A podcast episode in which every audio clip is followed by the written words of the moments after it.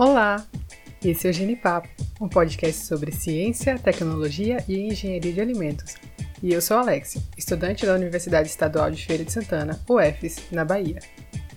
Esse episódio é o nosso primeiro Perguntas e Respostas. Funciona assim: nós interagimos com o nosso público através do Instagram, Genipapo Podcast, e aqui nós respondemos algumas perguntas que apareceram na nossa caixinha. Hoje somos apenas os meus colegas e eu. A primeira pergunta, quem vai nos responder é o colega Leonardo. Oi, Léo. Oi, Alexia. Então, conta pra gente. É verdade que usam hormônio para engordar os frangos?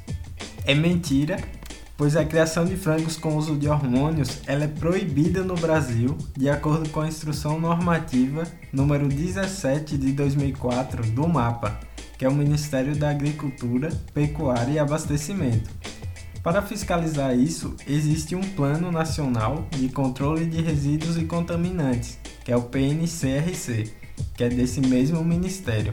Ele faz o controle de todas as empresas do setor avícola cadastradas no CIF, que é o Serviço de Inspeção Federal, através de análises de resíduos hormonais.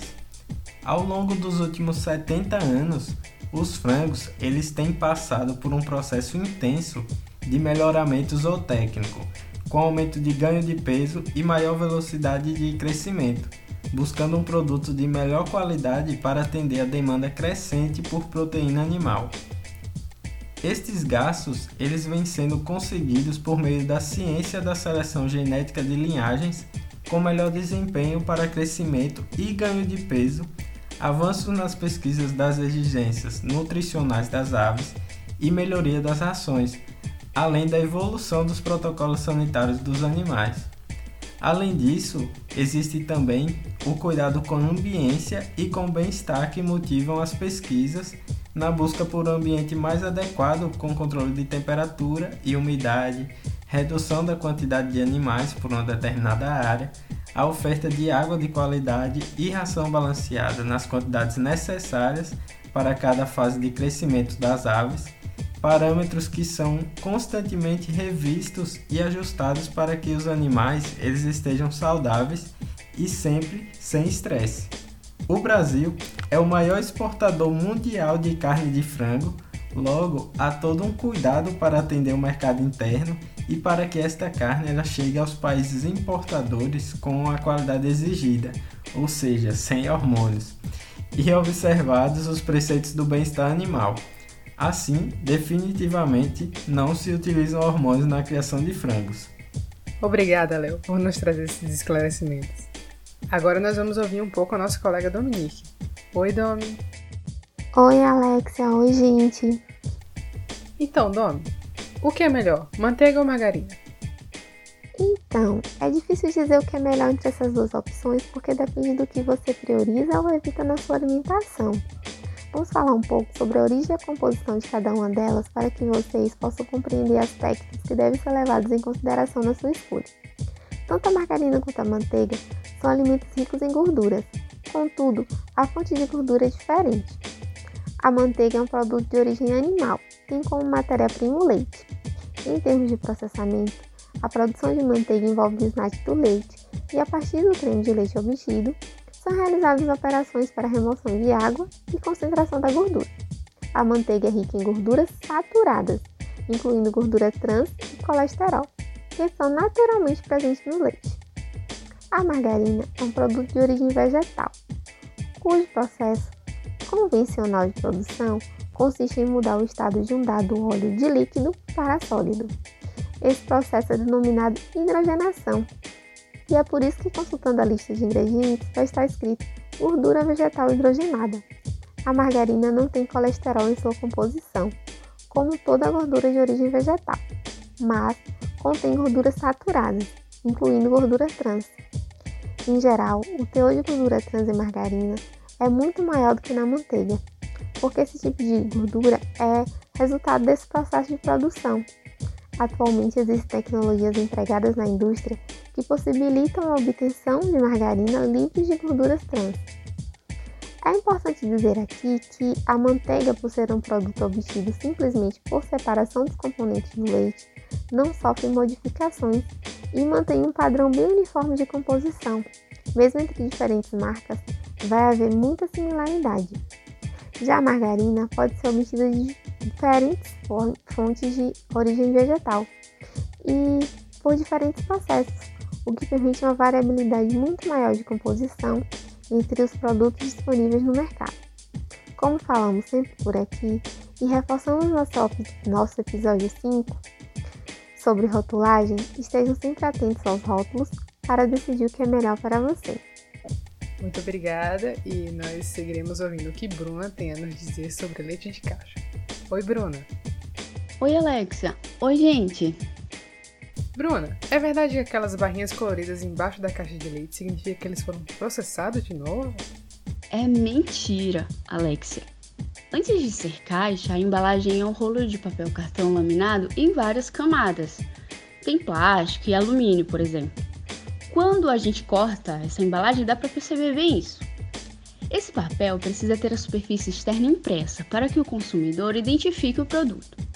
As marcas, essas barrinhas coloridas, são controle da impressão da embalagem, que controlam a posição das cores, tonalidade dentro do processo de impressão. Como muitas embalagens Alexa são impressas ao mesmo tempo na mesma folha de papel cartão, nem todas têm a mesma marca desse controle de qualidade. Essa embalagem é enviada para a indústria na forma de rolo, que vai entrar na máquina que vai embalar o leite. Inclusive, essas marcas podem ser encontradas em diversas outras embalagens plásticas ou de papelão, como os de arroz, açúcar e café. Alexa, algumas marcas são usadas na embalagem para servir de marcadores aos sensores da máquina de invase. É bem assim, quando a embalagem passa, a máquina vê a marca, normalmente uma marca preta, entende que já pode fechar a embalagem. Tem também um tipo de questionamento muito comum que as pessoas acham que as barrinhas significam que o leite estava perto de vencer, e aí foram adicionados algumas coisas, tipo aditivos químicos conservantes, para que o leite não passasse do prazo de validade. O que você tem a dizer sobre isso? Nossa, outra mentira bastante disseminada. O leite é uma mistura complexa de vários compostos, como gordura, sais minerais, lactose e proteínas mantidas em um delicado equilíbrio. A partir do momento em que é ordenhado e ao longo do tempo esse equilíbrio vai mudando, alterações químicas ocorrem e o leite perde estabilidade.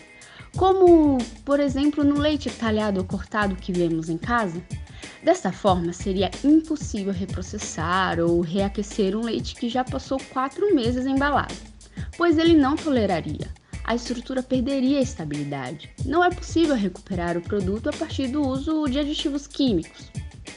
Outra coisa que precisamos considerar é que em escala industrial teríamos muitos impedimentos. A dificuldade de operação de abrir tantas embalagens e teríamos que processar, usando calor, um leite que não tem mais estabilidade, que poderia coagular e entupir o equipamento trocador de calor.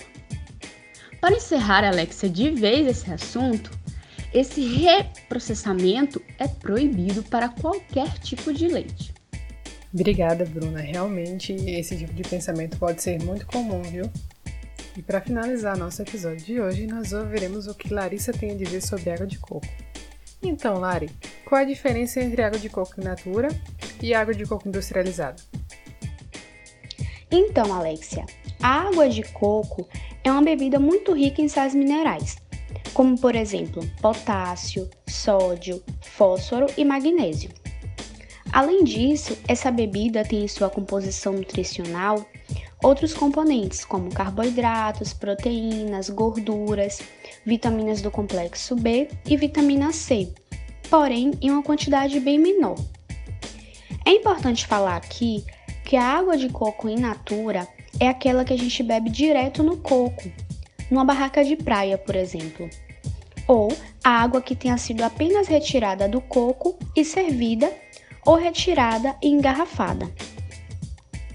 A primeira diferença encontrada entre a água de coco industrializada e a água de coco in natura é referente justamente à composição.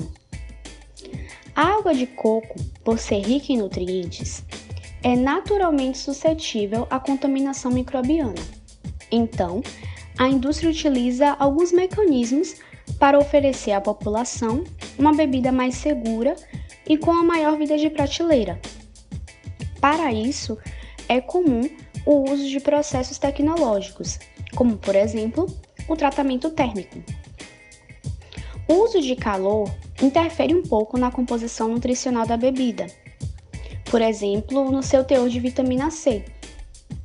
Essa vitamina é muito sensível ao calor, então, após o processo térmico, geralmente a bebida apresenta uma menor quantidade dessa vitamina.